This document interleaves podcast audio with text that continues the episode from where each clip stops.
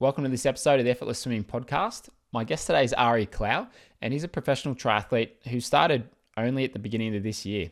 And he essentially came from no swimming background at all. And he's gotten to the point now where he's swimming very well for someone who doesn't have any background in swimming. Uh, his background was in running, and he was an NCAA runner, and that's particularly his strength, but he's a very good cyclist as well. So, on this podcast, we explore what he's gone through in the last year in terms of how he started with his swimming, where he's at now, and some of those things that he worked on and focused on with his technique to get to the point where he is now. And you'd be surprised to, I guess, hear where he's at. So one of the things he mentioned on the podcast was he he's got a, a 2100 set that he does, uh, leaving on 125. At the moment, he's coming in around 112, and this is short course yards, so about 10% quicker than than meters. Um, but 112s leaving on 125 for 2100s is is really good for someone with no swimming background. Um, even for someone with a swimming background, that's uh, it's still a pretty tidy time.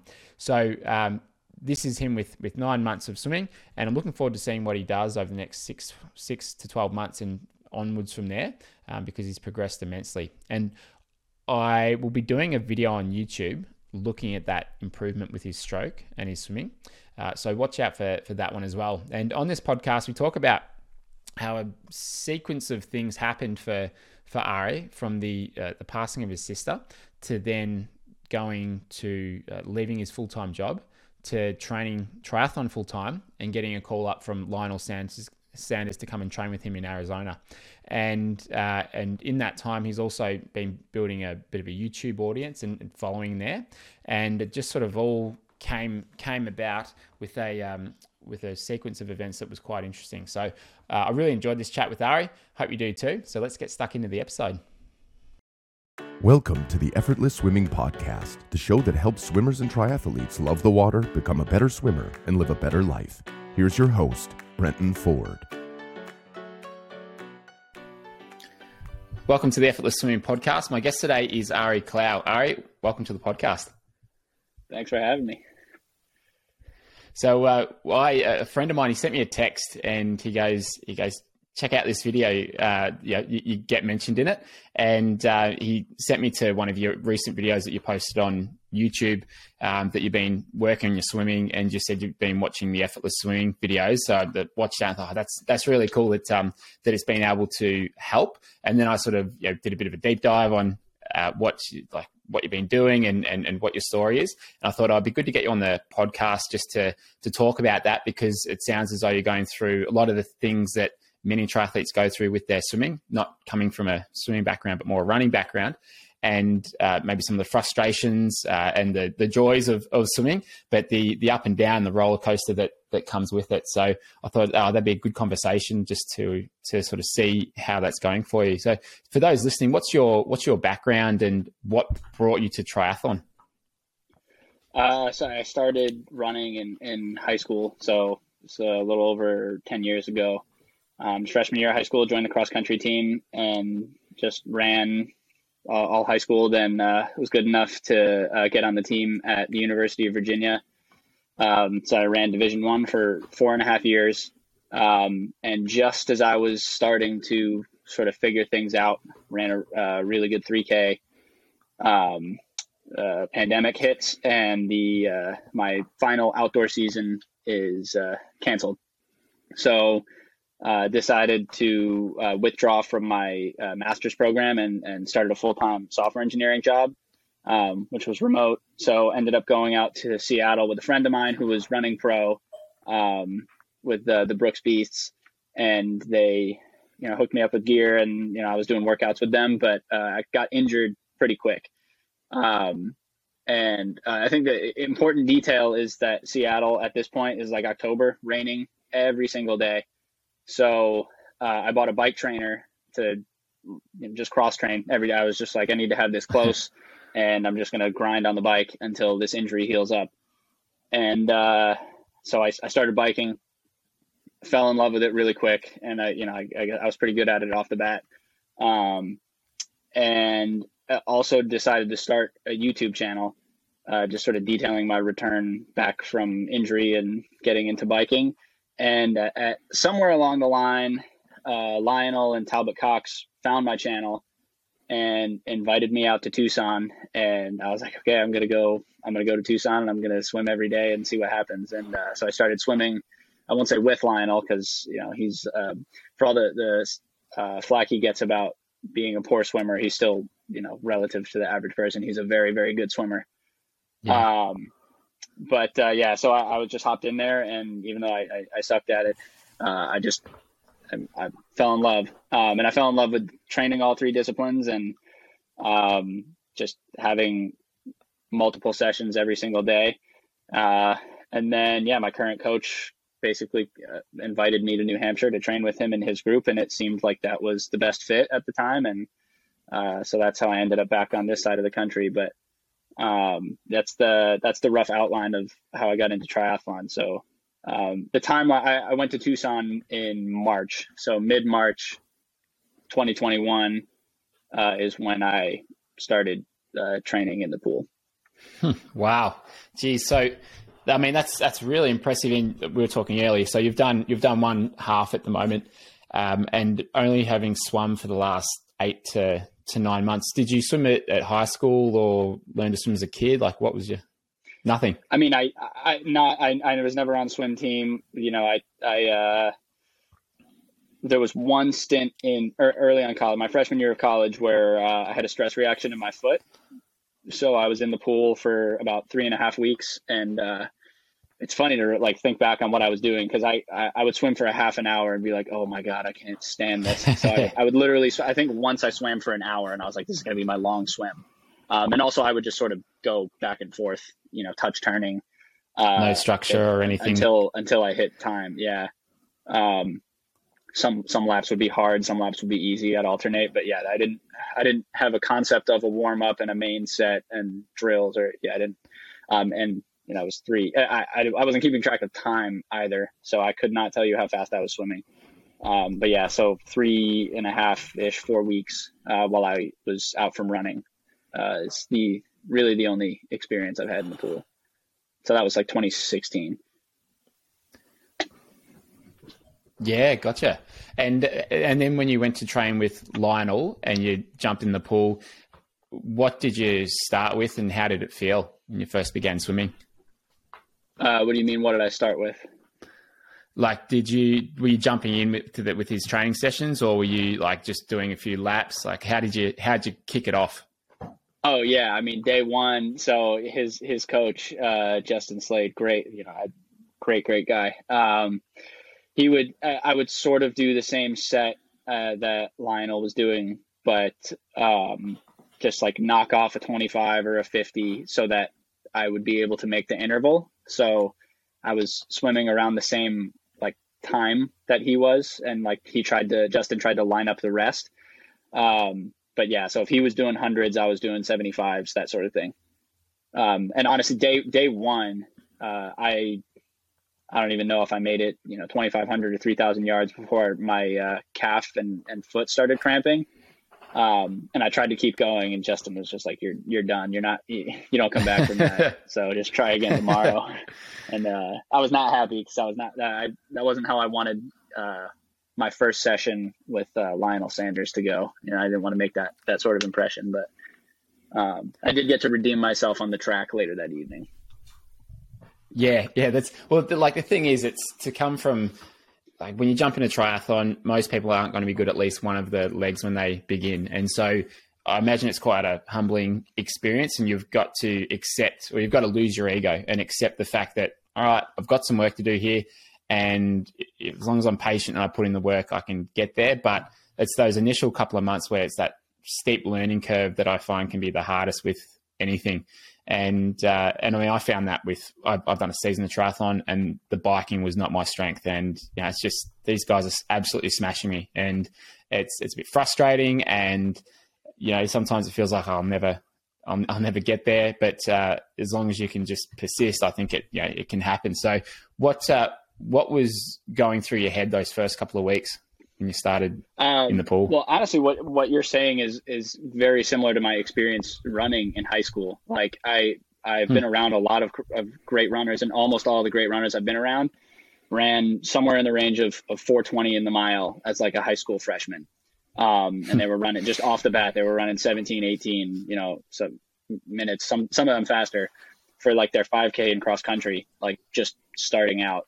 Um, and so I, I started and I was running, I ran, I just ran under 26 minutes. I ran 25, 38 was my first 5k in cross country. And like, I didn't know what was good, what people were running. The best guys on my team were running mid 17s. Um, but you know, I, I, just got hooked on. You know, by the end of the season, I ran uh, just under 21, and so I got hooked on the, the just improvement process, um, and sort of just. Re- I mean, that was the first introduction in my life to something where it's like if you work really hard, you'll continue to get better. And I was like, well, if I just keep working, if I outwork everyone for a very long time, like I'm gonna be really good at it. Um, and so it took me a long time uh, to sort of get uh, to get on a, a Division One sort of prospect level. Um, you know, it took me two two and a half years. Uh, honestly, I wasn't really getting any offers until my senior year of cross country, so in the fall. Um, so that season was just good enough to to um, get on the roster at UVA, and even then, I was uh, like I, I was a good recruit, but I wasn't even the best in my class. Um, and so I, I, just kept the same mindset of, you know, I'm to be, I'm to be the best person on this team. Um, and so my, my experience running was, was one very much of like, I wasn't good off the bat. Um, and it was just, if I attack this, you know, with intentionality every day and, uh, I keep working and, I, and now I, I know that I need to be smart about it. So I'm approaching swimming the same way of, okay, I'm not good at this, but that doesn't mean that in 10 years from now, I can't be really, really good. And um, hmm. so yeah, it's just I knew I knew uh, you know I had a hope that I was going to be good off the bat, and uh, my my hopes were crushed pretty much immediately. And uh, but that's fine. like that's fine. Um, I'd, I'd be shocked not, if they weren't. You know, to not swim at all to then just like doing well. It's like, uh, yeah, I couldn't see how that would be possible.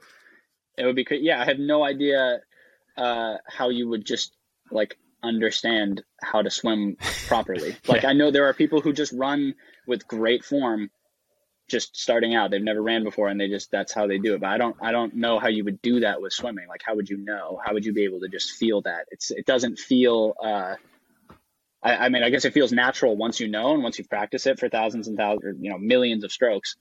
Um but yeah, so I mean but my whole mindset, you know, then and now was I, I'm going to do this for five, six, ten years, and I'll be good then. Um, I didn't. Uh, I wasn't like, oh, I'm not good at this. I'm going to go back to running. Uh, there was never really that thought. Pretty much once I decided to go to Tucson and hop in the pool, I was like, I'm doing triathlon, and there's really no going back. Yeah, yeah, nice. It's uh, because I think the for a lot of people who you know come from a strong running background, they and if they're like thinking of dipping their toe in and they you know hit any sort of challenges like that, it's very easy to go, okay, no, no, I'm done. But if you've committed to it and you're willing to put in the the time, then it's a very different different story. And you've said uh, so with your first, I saw your first half Ironman, the swim time was 29 minutes, so around about a what's that, just over 130, like 130, yeah, some yeah 130s, so, something um, like that, yeah, in the 130s, I guess and so and over and you said over the last three months or so you feel like your swimming's really come along even since since then. So um, in terms of like times in the pool and stuff how's that changed in the last couple of months? Uh, well for one i'm way stronger. So the uh, the typical set we do we, we have a threshold set on tuesdays and that's um, uh, if you're feeling good it's a, it's a really good marker of fitness. Um, and if you're feeling bad you're just kind of in for a long day. Uh, but uh, and before before that first 70.3 i think you know i was starting at uh, 10 by 100 on 130 and i was able to hit you know 1 120 119 um, but and this was probably a, m- a month and a half ish maybe even two months into into swimming uh, when i started doing um, james's sets instead of uh, justin. Um, so yeah by the time I, I got to new hampshire i think i had i had done uh, 10 by 100 on 130 coming in on 115. Um, and so then my, my coach moved the interval down to 125. So I think I was still doing 10 on 125, it, uh, maybe 12 going into Maine. Um, and then I sort of asked just give me, give me, just put me up to 20. I know you're going to give me 20 eventually. Don't give me 12, 15, 18, 20. Like just, I want to go to 20 now. And if I don't complete the set, like I don't really care if I miss the interval. Um, and so it was kind of, it was a big breakthrough when I was able to do 20 on 125 all at 115 or under. Um, and so that was, so I guess within the last three months, I've gone from, you know, just getting to 20 on 125 uh, to now 112 coming in for, for uh, on average. Jeez. And is this, this is uh, yards or meters? Yeah, yeah. Short course yards. Yeah. Short God, course if that yards, was meters, yeah. I'd be in it. I'd feel a lot better about it. But that's everyone on YouTube if, always if asks, is this yards or meters? I'm like, if, it, if it was meters, you, um, you know, you'd, you'd be, you'd be uh, well up there at the moment. But I mean, that said, you know, one, 112s in, in yards and leaving on 125 with eight nine months of swimming like it's that's good. So it's uh, it sounds like it's really come along. And what what feels different to you? What does it feel like now when you're swimming compared to earlier? Um i i feel like i have a little bit more feel. You know I, since i started swimming and especially you know lionel is is like mantra um, that he that he's gotten from justin is is feel the water. Um, and so that's the first like uh, the first sort of thing I was exposed to. Um, and so I, uh, I can kind of tell when I'm having a uh, not necessarily a good or a bad day, but like there's this weird when I um, start to swim harder. You know, after after the warm up, we're doing a prep set. Um, like I can feel myself catching. Um, I can feel a, a, lot a lot better rhythm with my kick. Um, actually having the the focus to kick through the whole set, which was uh, a big issue for me. I would like kick a little bit, um, and my kick wasn't great anyway, but I would just sort of stop kicking uh, once I got tired. Um, I, I, I don't know. A lot of it is, is kind of like hard to put into words. I just feel uh, mm. there there are a lot of form changes that we made, as I, as I mentioned on that video. Like um, I can feel myself rotating. I can feel myself you know, sort of uh, reaching forward and actually catching instead of just pushing my arm down. Um, I can feel uh, my my entry. I used to go like way far forward, and now it's like my recovery into the entry feels a little bit more relaxed.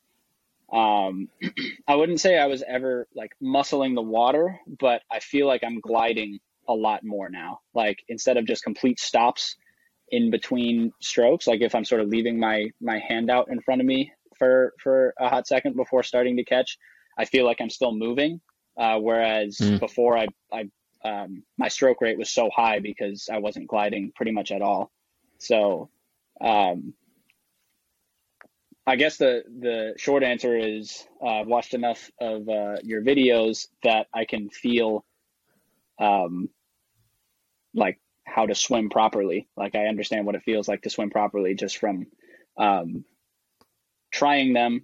My coach on deck confirming that I'm doing it right or whatever I'm doing looks good, um, and being able to you know just transfer that through the whole set. Um, you know, and, and again, I'm not I'm not focusing on what the time ends up being too much. I'm just trying to swim with proper technique for as long, as much of the set as I can. Um, yeah. yeah. Which is, and that's that's perfect because it's, I mean, uh, it's for, for me, it's finding that balance between. Obviously, you've got to work hard. You've got to build your fitness and your strength, and it's good to get to that point of fatigue where you start to break down. And it's okay to go into that sometimes, but if you do it too much and you're training the the wrong technique, then okay, that's not that's not ideal. So, going into it a bit, maybe you might have a few laps here and there where it's like, okay, that's that's really starting to fall apart.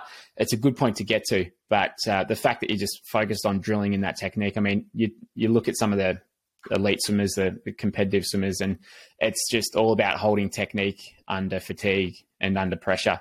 And if you look at like a even a hundred freestyle, it's typically who can hold their technique that last ten or fifteen meters, because as soon as that goes, then you you see them drop off. So it doesn't matter if it's hundred meters or if it's you know one point nine kilometer race. It's uh, it's it's all the same. So what? How did you go about making some changes or improvements to your technique? It was obviously focusing on it when you're swimming. Were you doing drills? Were you doing any sort of like Um, I know uh, I was speaking to Dave Tilbury Davis on a, a, recent podcast, and he and Justin's name came up, and he was talking about a good like stroke rate set that he got from Justin. And it sounds like Justin's got some really good ideas on on how to build that awareness and that feel for the water. Is there some things that you picked up from him? No, honestly, um, what and I was only I was only working with Justin for you know two two and a half months um, he, he basically took the approach of you've never you've never swam before, so just don't muscle the water and like you just need to get some some fitness under you right now. He didn't. Uh, there there were a couple things that like my arm was crossing over pretty bad, um, and he was like, "Hey, you're," you know, he pointed it out and was like, "Try to fix that," but he wasn't um, like hammering me like, "Hey, you're you're still doing that wrong. You need to fix it." Um, so the the process of changing my technique really started when I came back to New Hampshire, which and that was the whole reason I came back is I I um, had been told enough and I felt like I had seen enough that I if I want to be the best, I need to have perfect technique. You know, I the difference for me in this sport is going to be can I can I swim front pack. Um, mm because there, there are guys who can pretty much run and bike as well or better than I can who are also swimming front pack. So if I want to compete, I have to swim front pack. And um, I truly believe that that starts with having just really really good technique. And so my coach James is is all about that. And uh, pretty much every day he was he's like here okay uh, well to start like these are the things you need to work on. And every single day um, he would tell me hey you're you're slipping your arm's still crossing over or when you get tired your arm's still crossing over. Or um, you know, you're not really rotating at all. So I mean, so the crossover that was just a fix it while you're swimming, no drills. But like rotating, we do lots of lots of just side swim and uh, six kick switch, uh, stuff like that. So there were there were drills, but a lot of it was just hey, point it out, feel how to do it correctly, and just try to make the change while you're swimming. Um, and then I sort of took it upon myself because uh, I, I I've always just wanted to do more. When I was just running. Um, you know, I bumped my own mileage up to 110. Uh, you know, I, I, peaked at my biggest week was 113 miles, and um, I was like, well, if I want to be great at running, I got to be running 105 to 110 miles a week. Um, so, you know, what what James was having me do wasn't enough. So I would do, uh, you know, ankle stretches where I where I, I try to sit on my feet um, for basically as long as I can, so I can, you know, reduce the drag from just having a, you know, L-shaped uh, ankle. Um, and like shoulder stretches, like, you know, putting, I don't know if people are going to be able to see it, but just like, all right, how can I get the most like dramatic catch? It felt like it was um, limited by my shoulder flexibility. So I'd just do that at night. And then I started sort of making my own drill sets from uh, videos I would watch, like catch kick was just, I was just going back and forth, just one arm in front of me kicking, um, switching off and, uh, um, do a lot of uh, fingertip drag just to, to work on my entry. Um, so a lot of it was uh, started with just trying to correct it while I'm swimming, and um, now it's definitely a mix of both. I, I, do a lot of drills. I try to do drills uh, pretty much at, at some point um, every day. You know, either on my warm up or on the cool down. Um, but yeah, so it was, it was a mix of you know James pointing something out and just trying to fix it on the go, and um, learning what it feels like by doing a drill. And then um, mm. that gives me a little bit more of an ability to fix it myself while I'm swimming with, without necessarily having someone there to tell me I'm doing it right. Yeah, yeah, and with the so you've got a, a GoPro. How, were you using that as a reference for how you were swimming as well? Was there much that you sort of did with your own looking at your stroke that way? Uh, Sometimes, yeah. So I mean, James will take we take a lot of footage, and you know he'll he'll do video analyses uh, for us.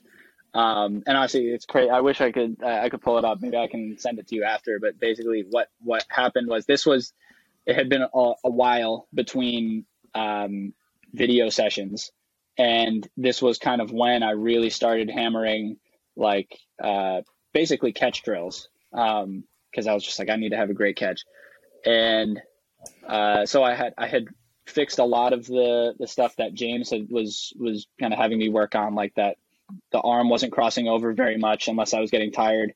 Um, I would like lift my head up really high before I was breathing. But basically, he watched the video and he's like, "Hey, I haven't I haven't watched this, so we're just gonna analyze it live." um, and he was like astounded at. Uh, he he said my catch was was too dramatic. He was like, you don't even need to go need to go that far because I basically yeah, wanted right. to get the, you know, the Sun Yang like ninety degrees, all, all the way, you know, elbow just in front of my head, and then forearm completely vertical. So like I had been trying to swim like that um, for a while, and so I was, uh, I guess, swimming easy and and trying to really practice my catch when he was taking the video. Um, so, uh, but but yeah, we do we do uh, you know video analysis uh, somewhat often. You know, every few weeks or uh, yeah, four to six weeks, something like that, um, to sort of pick on things to work on. Um, but yeah, a lot of it, a lot of it is just um, like I'll do something and just sort of have James confirm, does this look good? You know, I don't not not that I even need to work on it or, or to look at it because I, I, sort of trust him to just tell me that it looks good, and I'm like, okay, I can feel it. I'll just keep doing that. Um, you know, so for uh, for something like my my entry on my right arm, I'm still sort of entering too far, and it's causing causing some other issues later on in the stroke. Um, so I watched a video you made about like feeling out proper entry, and you're like a fingertip drag. That's a great drill. So I started doing it. I was like, oh, okay, now I completely understand how this feels and basically didn't even need to look at what it looked like. Um, and then James ended up confirming, like, okay, yeah, that looks better, and it's you know fixing that that sort of issue you're having later on. Yeah, uh, that's that's it's interesting about the catch because I've, I've had a couple swimmers that I've worked with where they're focused on the catch and trying to get that perfect 90 degree position. But as you were saying, like it's it's not as strong when you're there and at faster speeds, particularly for the open water, like you're not you're better off having a faster rating and less of a high elbow. But the fact that you can actually get there is a good thing because you can always reduce how much you're doing it. So um, yeah, it must have been uh, pretty good to see that change after after working on it, and it'd be great to see some of those if you've got them, some of those like earlier videos, and compare them as you've improved over time. That's why I wanted to jump on a podcast first uh, before doing like a YouTube video, just to sort of see what this process has been like for you? Yeah, no, I think I there's definitely a lot of older footage out there, um, and it's for some of it's like kind of painful to watch. It was honestly, um, I'm just now getting to the point where I don't mind watching myself swim, um, but for the first I don't know seven months, it's been like four to one or two months that I I've been able to watch videos of myself and say, oh, I like I like the way that looks, but mm. for the first, you know, seven months, I would see a video and be like, man, that's like, that's what I look like. Um, and uh, it, it's very hard to understand what I'm doing that ends up looking the way it does. Like for kind of a long time, um, I was I was almost like snaking my way across the pool. I don't know if that's a common thing that you've seen, but mm. um, you know, my my legs would sort of just sway back and forth, and I would um, like splay my legs apart because it you know it felt like I needed to balance myself out when I was trying to rotate. Um, so yeah, things like that, like a super wide kick, and obviously the the uh, crossover. Um, you know, it was like some pretty dramatic crossover at times in my arms that just, uh, and then the the lifting my head to breathe thing. There were just a lot of little things that once I knew what what it was supposed to look like, I was like, man, I can't believe that's what I look like. Um, but again, it's still sometimes really hard to feel what is making it look like that. Yeah, gotcha. Well, it's what I found in the last couple of years as I was doing more analysis and more analysis. Like it, when I first looked at it, I've got, I'm like, I've got no idea what I'm really looking for here. When I first started filming people and analyzing it, and then just the more you do it, you t- pick up more. And uh, and I, I you know, similar for watching if I've ever recorded myself. Like the first video though, I looked at of myself, I was like, "There's no way that like that's what I look like." Because I thought again, I thought I, was, I thought well, I thought I was perfect. You know, I've swum since I was a kid and all of that. And I look at it and go, oh man, there's a lot that I can work on here. But it's for me, I found it just it's really motivating to see those things that you need to change because then if you actually know what you need to to improve on. Every, it just gets me to the pool that much easier because I'm motivated to get in and, and work on it. So that's why I think, and I don't do that much video analysis because it's hard to find someone to record me sometimes. But it's yeah, yeah I, when I do it, it's like yeah, okay, this is this is great because I can see oh, maybe there's half a second or a second here per hundred if I can just improve this aspect of my catch. And it's actually, and what I say to people when they come to our clinics is like it, it, it, the people who are the worst swimmers, they're like, oh my god, I can't believe I look that way. But it's like, hey, you should be happy because you've got the most room for improvement. And you know, there's some people there who are looking for half a second. Well, you know, you can find ten or twenty or sometimes thirty seconds per hundred. So the worse you look, the more you know, the more improvement there is, which is a good thing in in a way. Well, so I'm actually curious. I got a question for you. Um, and I, I, have no idea if you would be able to to even give an estimate uh, from just watching that that one video.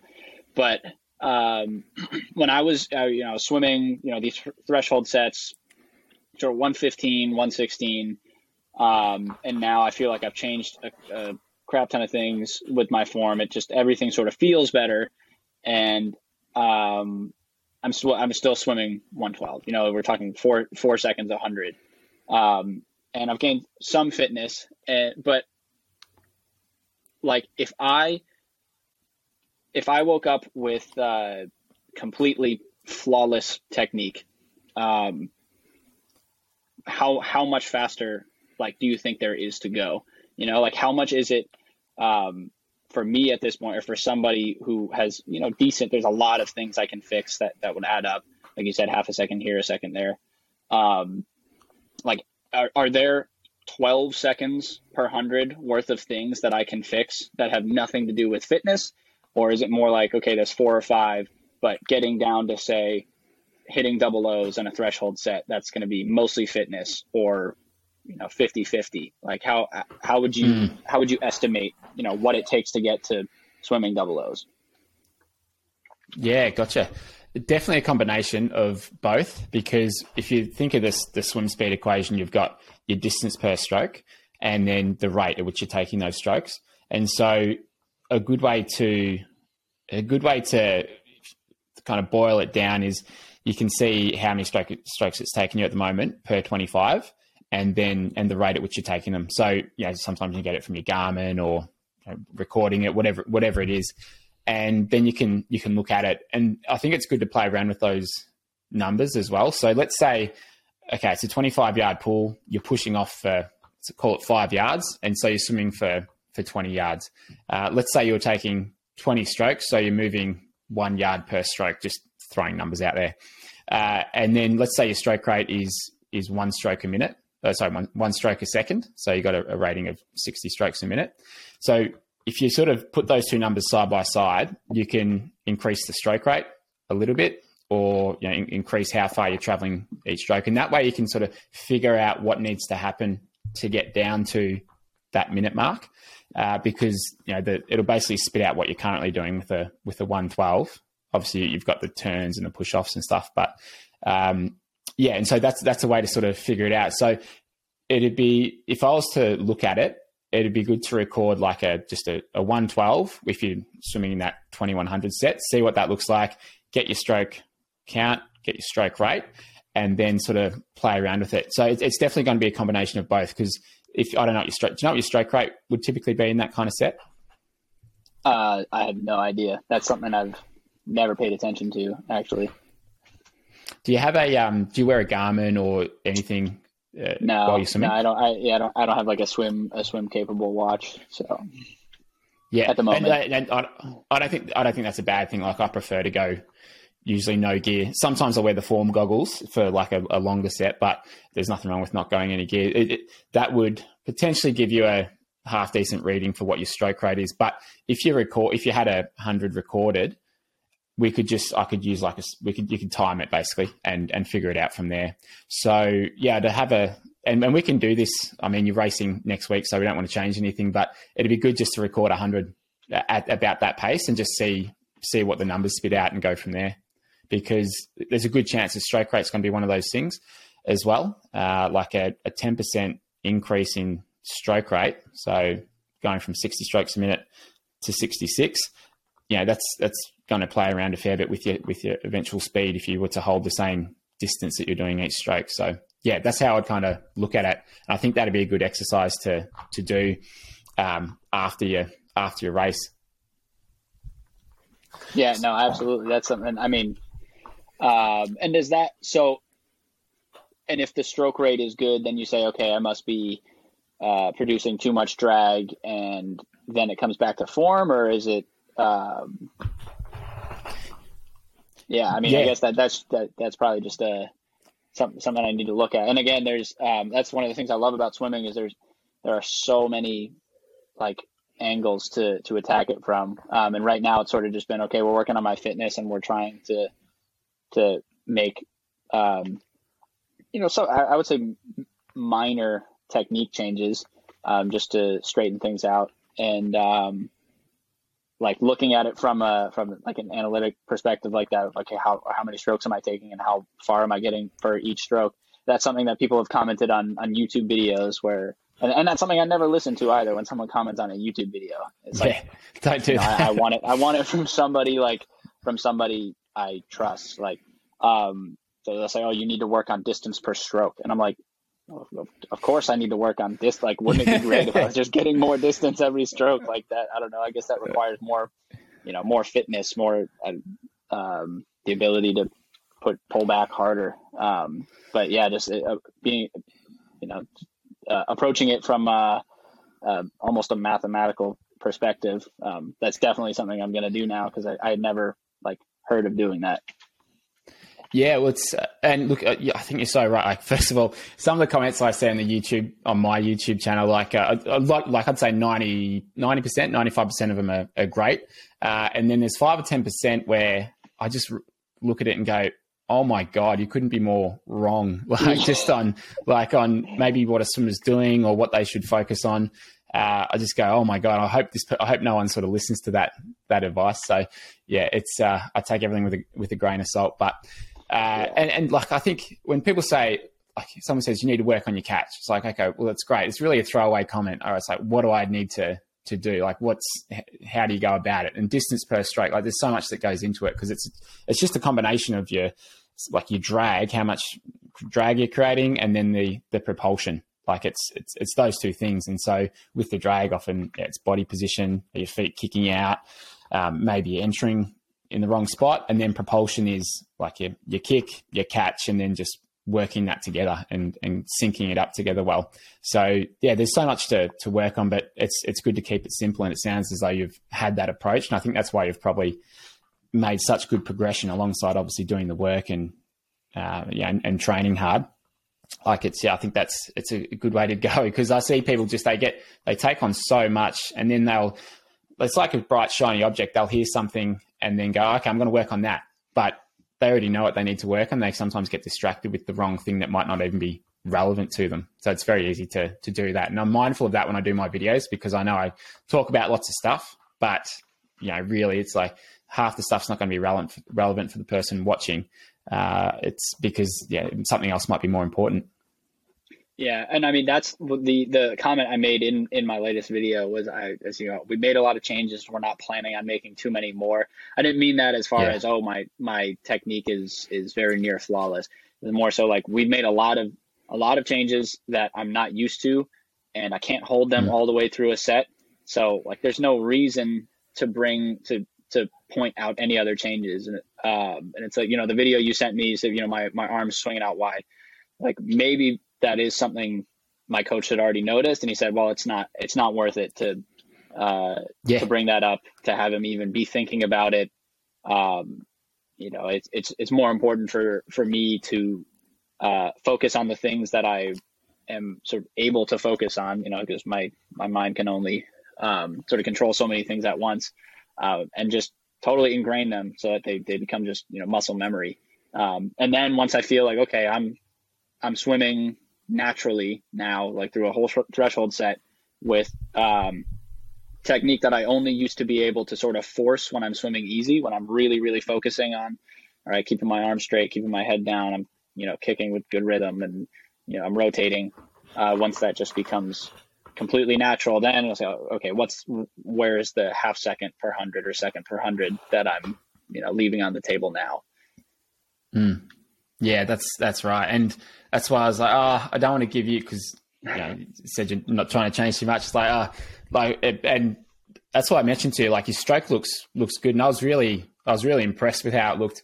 Uh, having known that you sort of just started swimming recently, but only nine months ago, like you've done done a great job, and it's uh, yeah, it's, it's, the stroke's looking good. So I was I was really impressed with that, and uh, I mean, like I'm excited to see what the next six to twelve months brings for you because yeah, like for someone who hasn't come from that background, a lot of things you're doing really nicely. So um, yeah, I thought that was good, especially with the catch as well. Like that that takes a while to develop. So I was quite surprised how good your your catch was under the water. And I know I mentioned that left arm was drifting out a little bit, um, but uh, again, it's like we just focus on what we can focus on for now. So yeah, do, do you feel like you're holding? Do you feel like do you feel like you're holding better water than you used to with that with the catch? Does it feel better? Uh, oh yeah, no, absolutely. And that's uh, I was I was saying earlier when I start to swim faster or harder after warm up there's this like again I can't I almost can't explain it, but it's like when I'm warming up, I'm just I don't want to say sloppy, but I'm not really I'm not really trying to go fast. I'm just swinging my arms around, getting the yards in, and then um, on most of our sets we have a, a, a prep set four by hundred on 140. So I'll, I'll typically start in the you know 118 um, and then progress down to you know now I can so, sometimes on a on a good day when I'm feeling good I can go I, will hit a 108 on the last one. Um, but it's like that first one, I'm probably swimming 124s, you know, maybe around that range while I'm warming up. And then so I start going to 118. I'm like, I, I feel like I'm catching water, you know, like I'm pushing water back, like purely just backwards. Um, it's just the way it, the way it like goes around my arm and the way I'm actually propelling myself forward um, was that that was a change I only really started to to feel um, when I started working on my catch. Um, so I guess hold water is a that's a phrase I've only heard a, a couple times. It's definitely a very like swim swim specific term, but um, I guess that pretty accurately describes the the feeling um, of you know I'm catching well, I'm I'm pushing it backwards, and uh, I think it kind of comes down to like I understand how to move myself forward now. I can't always do it perfectly, um, and I don't have the fitness to do it really hard for a really long time. Um, but I'm really just starting to understand what it feels like. Yeah, it's it's good to hear, and I've heard like I think I think it's uh, Brett Sutton has he said he he doesn't like the term "feel for the water" because he reckons he's seen two triathletes ever that have had feel for the water, but it's such a relative term. Like comp- you're you doing what you're doing now compared to what you're doing eight months ago. Like now you've got a much better feel for the water. So it's just a, it depends how you interpret the term. And I, I, I like it. Like it is, you do actually feel it on your hand, on your forearm when you get a good catch. And it's the feedback I get all the time when people make a, a good change to their, to their catch and pull. So I, I think it's important and, and to hold that water and you know, keep pressure on it because uh, a lot of times people will use that catch part as like the power power phase too much. Like what, what you might have been doing in the beginning, you said you're pushing down a lot on the water, and so all the force is going down, and maybe you're going too hard in the beginning. But it should be this gradual build up of pressure through it. So the catch, yes, you need some pressure, but you don't want to muscle it too too much in the beginning. You just want to gradually sort of build it up because um, otherwise it's just you're moving too fast, too hard, and then you lose that that pressure. So it should be this this acceleration through the stroke, and it's that, that's this finessing that I think it, it comes with more experience and just figuring out what what works. And it sounds as though it's really come along well with you. Yeah, well, I mean that's interesting that you said Brett said that he's only seen like two triathletes who can you know really feel for the water. I'm not sure what that means, but I, I take it I take it pretty literally um, it, in terms of you know, the first time you get in the water and you, you don't have a swim background like you know, I didn't even know what was what was going on around me. Um, there's so much stimulus, um, and I'm just trying to move myself through it. But now, you know, probably millions of strokes later, um, I uh, one of one of the technique things that we changed was my palm would know, I, I don't know if this was like a soft hands thing where I was I was too tense, but my palm would sort of start mm. to come up. Like you would if you were t- looking at a face, uh, like a, a front on video of me coming towards the camera, um, just at like head level, you'd be able to see my palm right before I start catching. Um, and now I can. It's uh, maybe I still sometimes do it again when I'm when I'm getting tired and you know I I try not to tense up, but sometimes it happens. But I can quite literally feel the water hitting my palm when I do it now, because um, it's something I've become like so attuned to to trying not to do it. Mm. Um, that yeah, when I when I go in and my my wrist is cocked upwards a little bit, like I, I literally can feel the water on my palm. Um, so hmm. I so I don't know if people say feel the water to mean literally or it's some uh, I don't know extra awareness that you have after doing it for a decade plus, just being in the water every single day. Um, but I think there's definitely a literal component to it um, yeah. that I'm I'm starting to get. Yeah, absolutely, and I think it's it should be should be taken that way. Um, yeah, it's I, I, like what you said about the sort of soft hands because uh, I got that term from a guy Wayne Goldsmith who um, I've learned quite a bit from. And it's like, it's that point of just enough tension to hold the form, but you don't need any more because any more is wasted. And it's kind of like if you were to go pick up a, a glass, you're not like grabbing it really tight where you could crush it. You're just picking it up where the hand sort of stays soft. I think it's a similar thing when you're, when you're swimming. It's that, yeah, finessing of it because when you're relaxed, you move better. And particularly, I think through the catch and pull, you just feel it so much better when you are relaxed as well. And it's something that I see quite a bit. Like a lot of swimmers are so like they're they're like this and they're just trying to like, you know, cut their hands or hold as much water as they can, but it's um they they burn out, you know, they just 50, 100 meters in, you just can't hold it that much uh, or for that long with that kind of tension through your forearms and hands. Yeah, absolutely. And I mean, there's um, this I mean, it's your, your whole channel, effortless swimming, and everybody everybody said you know it should be it should be smooth. Um, and I'm getting this. It's actually really frustrating. Is I can uh, I can swim faster when I'm bilaterally breathing, breathing every third stroke instead of every other when I'm breathing to one side. Um, and I can't quite figure it out, but when I I only breathe to one side when I'm swimming hard, like during a threshold set. Um, and for one, it feels way less balanced than every third stroke where I'm where I'm switching sides. Um, but it's sort of at the point where I'm so relaxed breathing every third stroke and it feels like there's so much more symmetry and I can I can just I feel the water better.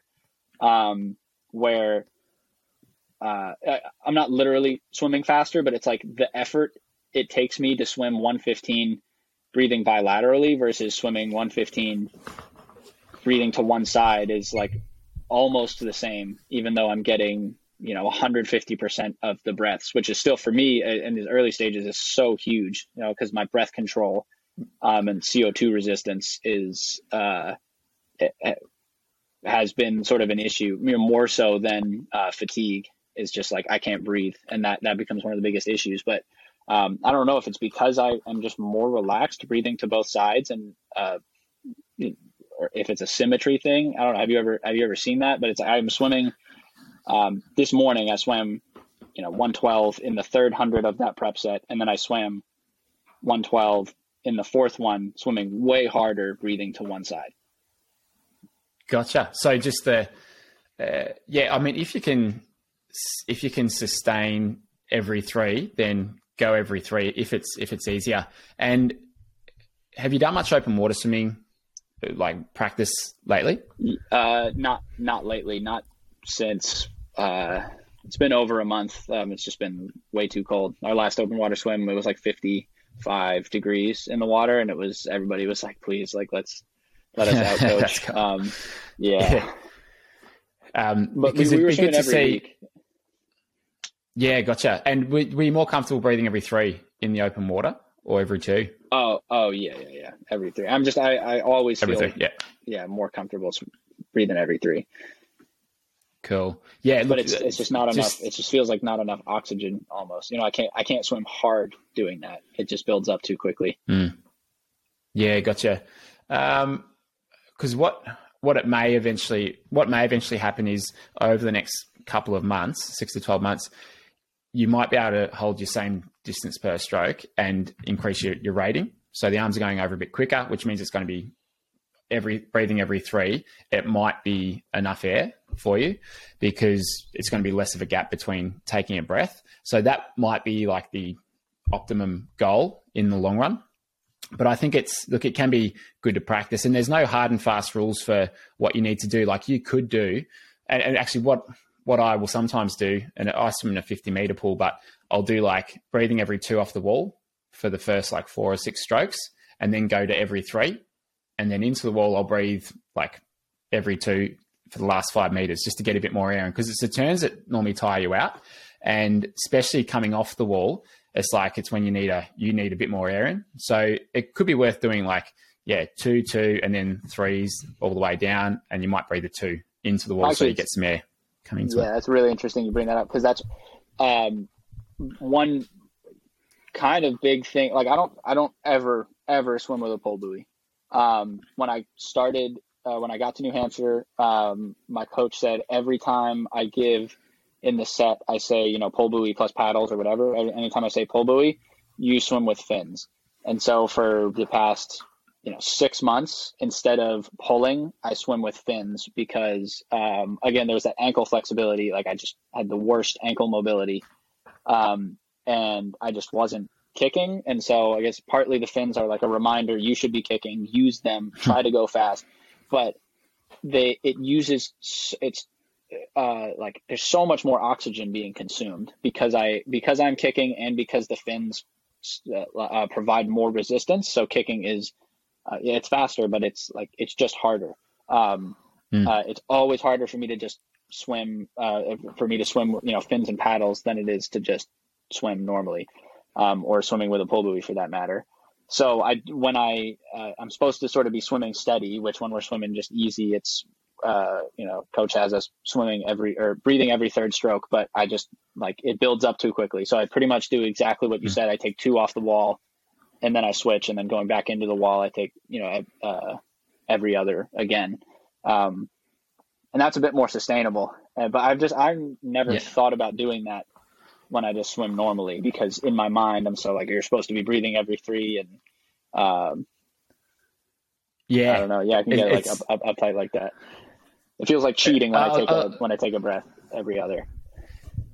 Yeah, it's it's funny. I was talking about this exact same thing with my sister this morning who was talking about a friend of hers who's sort of just started swimming, and um, often we take these these things like you got to breathe bilaterally, you got to breathe every three. We, we, take them and be like, all right, that's gospel. I'm not, I sh- really shouldn't breathe every two, but there's there's no rules for it, and it's okay to to mix it up. I mean, uh, Sun Yang in his 1500 where he broke the world record, he breathed.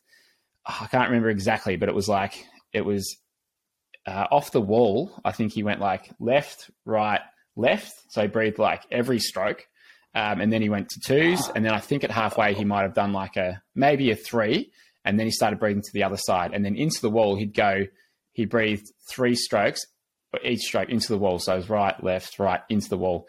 Something along those lines. So, yeah. And so there's no coach that will say, I want you to breathe um, like each stroke um, because it's like, you know, it's not the right thing to do. But you know, there's there's always exceptions. So, uh, and I do that in my sort of longer longer distance sets. Is if I'm getting tired, maybe I will go like a left right into the wall. And no, it's not the best thing in the world to do, but for longer distance, it's you're better off getting the air in. So it'd be good to mix it up, and yeah, you you could um, play around with that just to um, you know give yourself a few more options. So it'd be interesting to see if that if that helps. And look, yes, it's good to train like that breath control, but sometimes when you just you know trying to sustain a time for like that threshold set, you I'd say you're probably better off just doing the two, two, three, three, and so on. Yeah, man. So I mean, I feel like I've, I feel like I've gotten an entire uh, a free coaching session for you know the past 50 minutes by coming on coming on this podcast. yeah. Uh, uh, look, I look, I, I love I love helping people with their swimming because for me, it's like I just I love swimming and I'm just I, I really enjoy um, the technical side of it, I love going in there and doing it. And like I come out of the water and just feel, you know, so good about it. And the, the more people that I can sort of help with that, I think the, the better. And for me, like, you know, if I was to looking six or 12 months down the track to, um, to see you just continually improving your swimming, like I'd get a real, real kick out of it. So that's why I enjoy doing this sort of stuff. And, um, yeah, so it's if there is anything along the way as well that um, yeah you ever would like some um, an opinion on or anything, I'd be happy to help. And I know I've gone for a while here, and we've only talked about um, swimming because obviously it's a, it's a swimming channel.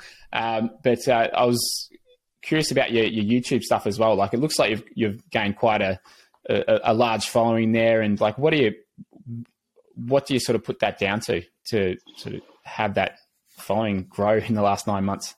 Uh, I, I use the term clout siphoning. Um, so my my uh, it's not all that. I, I gotta give myself some credit, but um, my one of my best friends uh, who I was living with, I I would be surprised if you had found his channel. He's got a YouTube channel called the Athlete Special, and it's um it's it's a running YouTube channel. He's had it for years. I don't know six six years at this point. He's got sixty five thousand subscribers. So I was living with him um, for you know the better part of a year, and I was in all the videos and like started to uh, make a name for myself just from being in the videos. Uh, and so when I started my own channel, um, he was just like, "Hey, I already started a channel," and like day one, three thousand people like subscribed, basically, um, just just from people knowing me from from his channel. Um, and then it, you know, it felt like it grew pretty organically because it wasn't it wasn't all runners coming over. There were people who, you know, cyclists, triathletes, um, who didn't know who Spencer was. Who uh, uh, for for a while, I just completely assumed that everybody who subscribed was a previous subscriber of of Spencer. Um, and uh, there's people I've met along the way that just they were like, I have no idea who that is. I, you know, discovered you a long time ago. Um, and then uh, going to Tucson and like being in videos with Lionel and having Lionel in my videos literally doubled doubled the subscribers just because of like the amount of exposure that he has. Um, yeah. So there, those were like two big jumps. You know, they I, I, would imagine accounted for you know at least half of the subscribers, maybe more that I have just in terms of exposure that people like. Uh, that that's where I was discovered. Um, so I definitely had a lot of a lot of help um, as far as like being able to have uh, be be in a good position for people to discover me. Um, so that's uh, you know I don't know that I'm doing anything really special with the videos. Uh, I make I make my own music for them, um, which is not like a right. Uh, I don't like publicize that every video. Um, I get a lot of comments like, "What's this song?" But you know, I, I just try to make it like a, a, a it's it's not like a running YouTube or a triathlon YouTube. It's like a me YouTube. You know, I talk about I love I love espresso. I love um, I love making music. I love endurance sports. So I'm just I just make videos essentially about myself. Um, and uh, yeah, I guess you know I've, been in a fortunate position to have a lot of eyes uh, on me through like different people that I've trained with, basically. Yeah, yeah, it's cool. It's um, uh, and I mean, you are your own like easiest topic to make videos about, aren't you? Like you, whatever you're interested in, you know, you can uh, make your video for it. So it's um, yeah, it's, it's it's a good approach, and I think just from reading some of the comments, like I think the just the openness, yeah, you know, the willing to share like the the ups and downs and all of that. That's that's a big factor, and I think that's why people like Lionel's videos and I like Sam Long's videos and stuff because they're just willing to share share everything. Um, which I, which you know, which is people don't want someone who's just like pretends it's all pretends that it's all you know rainbows. It's it, it's hard yeah. work along the way. So um, I think that that can certainly help too. And the how do you how do you find it doing that? Like it, sharing, you know, I'd say whatever it might be, ninety percent of what's what's going on. You know, how do you how do you find that compared to being someone who's um, not publishing it and just you know going and, and training and everything. Do you do you prefer it? Do you like it at times and not others? Like how do you find that part of it? No i don't i don't uh, i don't mind it at all. Honestly there's like I, I for most of my life i was just not really sharing anything and doing nothing. Uh, but it was like with people close to me or people not even that close to me. I feel like i've always said what's on my mind i've been a pretty open book. Um, you know never tried to make things seem like something they were not. Um, and so it feels very natural. Just like when I decide to film a workout, it's I, like it's I'm making a video regardless of how the workout went. Um, like I don't even know how I would like just uh, that would that would kind of be uh, unfortunate if someone scrapped a video that they were already planning on making because the workout went poorly. Um, that yeah. just it's never like really an option that that crossed my mind. Um, and then especially just how much you know early on uh, people appreciate the the openness uh, makes it that much easier to uh, to keep sharing. Um, and not it's like even if everyone was like, "Hey man, shut up, nobody cares," like I would still I would still keep doing it. Um, and like there was this uh, there's this uh, girl I met a couple weeks ago. It was like, "Oh, I love your channel. Um, you're helping topple toxic masculinity." Like because there was that scene. I don't know if you, if you watched the the first seventy point three I did. I was just like crying after the race. Um, and uh, I I don't care. It's like that's yeah. that's what happened. I was extremely emotional and upset um, for and you know crazy stuff happens when you've been really really pushing yourself for three and a half hours, four hours. Um, mm. But yeah, people people really really appreciate seeing it, so it does make it even easier to like. Um, my friend Johnny, who who helped make that video, like he uh, he was he said he was too scared to take the camera out, but I was just like sitting there really upset. And I was like, take the effing camera out because I knew I knew I like needed to um, just say what was on my mind, and a lot of it is for me to go back and really like that's what I was thinking. Like I can't believe I said that, you know. And it's like I I'll watch that scene and be like I, I like it makes me uncomfortable to watch it, as I'm sure a lot of other people felt that way, but that's mm. the truth. Like that's those are the things I said. That's what I was thinking in that moment, um, and that's kind of the whole point of having a YouTube channel. Is like you can go, I can go back and say, this is what I was swimming there. This is what I said and thought about that workout right after I did it. This is what I thought the next day. Um, this is what I thought about everything. You know, six months, twelve months later. Uh, so it's uh, it's like a it's like a training log, and it just it wouldn't be. Uh, it wouldn't be of any use to me if I wasn't honest on it. Yeah, yeah, exactly. It's great. It's, it is. It's like a it's like a training diary that you know you can look back on and just uh, and, and see how you're feeling, how certain sets went, and and like it. Sometimes, like I try and stay away from comments and and stuff, but like I mean, most people on who comment on my videos are like they're they're great. Um, so I don't I don't sort of mind it too much, but it's um, and even if someone said like you know why are you posting this no one cares it's like well all right then why are you watching it like there's a lot of options out there for you and no one's forcing you to watch this so just uh, you know you, you do your own thing and um, yeah and and the people who enjoy it will, will continue to watch it and uh, you know with that honesty stuff like it's um yeah like i i'm probably i'd say i'm probably more reserved than than what you are. Mine's more just like it's swimming. It's not necessarily my, my life and stuff. But I remember a couple years ago when um, a good friend of mine and someone who, who worked with me in the business, he, um, young guy, he, he passed away and I hadn't posted videos, hadn't posted podcasts for a while because I was just, I just not in the mood.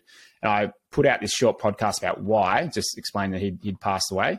And the amount of emails and support I got back um, from, from people was like, it was amazing. And I think, you know, when you are when you are honest about that sort of stuff, like people will, um, you know, they, they feel like they're better connected to you. They have a better understanding of what you, of you, of you and what you might be going through. So it's, um, yeah, it's, it can be a good thing to, to share. Yeah. So, I, yeah. I, I don't know if you had, you had come across this video. Um, the video, the video is just called life is hard. Um, and, uh, so my sister passed away about, about a year ago. And, um, I, I had, I was literally like finished with a video the day before she died, and I found out. And then a couple days later, I was like, "Well, I still have this video, and I've committed to making this like YouTube." It would be weird. It, I feel like it would be weird if I didn't say something like if I just kept making videos and pretended it didn't happen and like mm. so I just I started the video and I was like hey this is what happened I don't I don't know what the hell's happening going forward but I made this video a couple days ago. I don't really care to like actually finish it, but here's just some clips of me running, and like that's the video. Um, and just yeah, the amount of people that were like, "Dude, screw making videos. Like you don't, you know, you don't owe anything to us." And people who were just like, "I'm, you know, sorry for your loss." Like it overwhelming. Um, just like I felt this sense of community uh, mm. on YouTube of all places. So um, yeah, again, it just comes back to like uh, it, it, it feels so worth it for me to share, you know, as much as much as is appropriate to share. Yeah. Yeah, I, I agree. And it's like, and when you have stuff like that happen, it cuts through all the crap of like, you know, like, like just all the like div- uh, divisive, um, all the different like tribes and stuff that, you know, people are always going up against each other in, you know, news and views and all this sort of stuff. It's like, yeah, it cuts through all of that and it sort of brings people together, which, um, which seems rare and rarer these days. So that's, um, yeah, I just, uh, I find it it's nice when that happens, and you can sort of forget about all the uh, all the divisiveness that's uh, that's happening at the moment. So um, yeah, it's it's a small upside to those things can bring people together. Yeah, I mean, but in and uh, because of that, I decided, you know, I, it gave me this whole uh, you know different outlook on life. Um, so that's why I, I, quit my job in software and decided I, I wasn't quite all in. I was I wasn't swimming yet. I was I was I was actually swimming like twice a week, um, but there wasn't much structure to it. I was mostly just running and biking. Um, so this was like pre Tucson. Um, but th- that's kind of the reason I was able to just go and start training full time. Is like you know this, what most people would think is this horrible thing happened to me, and I um, decided to to take a path that without that having happened, I would probably never have really started swimming. What did it made you? What did you reflect on that made you quit your job and then take up triathlon? Like what what was that?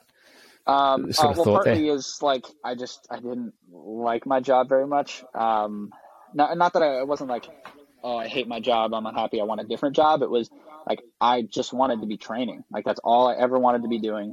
Um, that's all I ever wanted to do in high school and college too. But it was just like you know I have to get my schoolwork done, um, that sort of thing. But then I, I sort of uh, it made me think like, do I have to have this job or is there a is there a way forward for me where I can put all my eggs in this basket and maybe make it happen. And so I yeah, I decided I was just going to do it and I yeah, I couldn't really think about um what I mean, well what happens if I fail is I end up right where I am now, which is in my childhood bedroom at my parents' house, which is not the worst thing, but you know, um yeah. uh yeah, I just decided like that I, wasn't going to wait anymore. Uh, you know, life, life is just too short. And uh, if I'm really unhappy doing what I'm doing, uh, I'm going to do what makes me happy. So that, that was really the, like, I just did what I wanted to do anyway, uh, without really thinking about the consequences. yeah. it worked out thus far. Yeah, that's great. I, I mean, I was, um, I started effortless swimming last year university. It was like a sort of project, and um, yes, yeah, so I started last year university, and then for probably for five or six years, like I was sort of posting a few videos, and sort of it was a slow start with the business, and I wasn't putting heaps of time into it. I was sort of coaching a squad along alongside it, and um, but all like all for me, like since I was eighteen, I just wanted to be able to surf when it's good. I want to be able to swim. I want to like just be able to sort of do my own thing because um, I, I I don't like getting told what to do. So that was like a, a big motivator for me. And um, and so like I started effortless swimming and was that like had all this free time and so I ended up surfing more than I probably should have and didn't get a lot whole lot done. But then like just before um, we are planning to have a kid, my wife said you better you better make something of this because uh, I'm not going to be working soon, and you you know you need to actually do something with this business. Um, and so that kind of gave me the kick up the ass that I needed, and then you know got serious about it. And um, I'm glad I did because it's like it's just been so so much better since then. Like we we run a lot of clinics. I, don't know if I start maybe like I had just started the podcast then, but like all this stuff um, came together, and it's like I just I'm so thankful that she lit that fire up my ass and um and that is something that I enjoy doing as well. So still able to surf, I still get to swim and I get to coach as, as well. And it's just like, yeah, it's a good combination for me. And um, you know, I remember being in my last year of uni and when I told I don't know if it was the it's either like some of the people in the class or it was like the teacher of the class sort of told them what I was doing. And I could tell they're like, oh, okay, like that's you know, great business idea. Um, but like I look back now and I don't know if there's any of the businesses that started at university that are still going.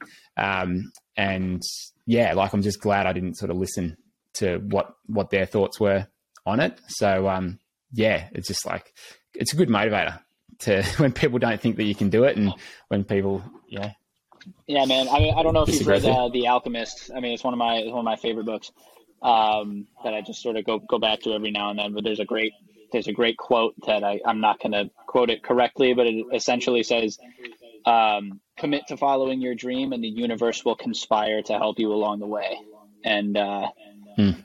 I mean, it's just that. I mean, there's almost there's no like evidence to back it up. Like, if you take a crazy risk, it's going to work out. It seems what it's implying, but somehow it, it happens that way in a lot of cases. You know, it's just like I quit my job, and then all of a sudden, Lionel Sanders, you know, is like, come train yeah, with that's me, right. right? Like, what are the like what are the odds? What are the odds? Um, just sort of like really kick. You can't like kickstart a, a triathlon slash YouTube career any better way than that. Like literally yeah, nobody in the world.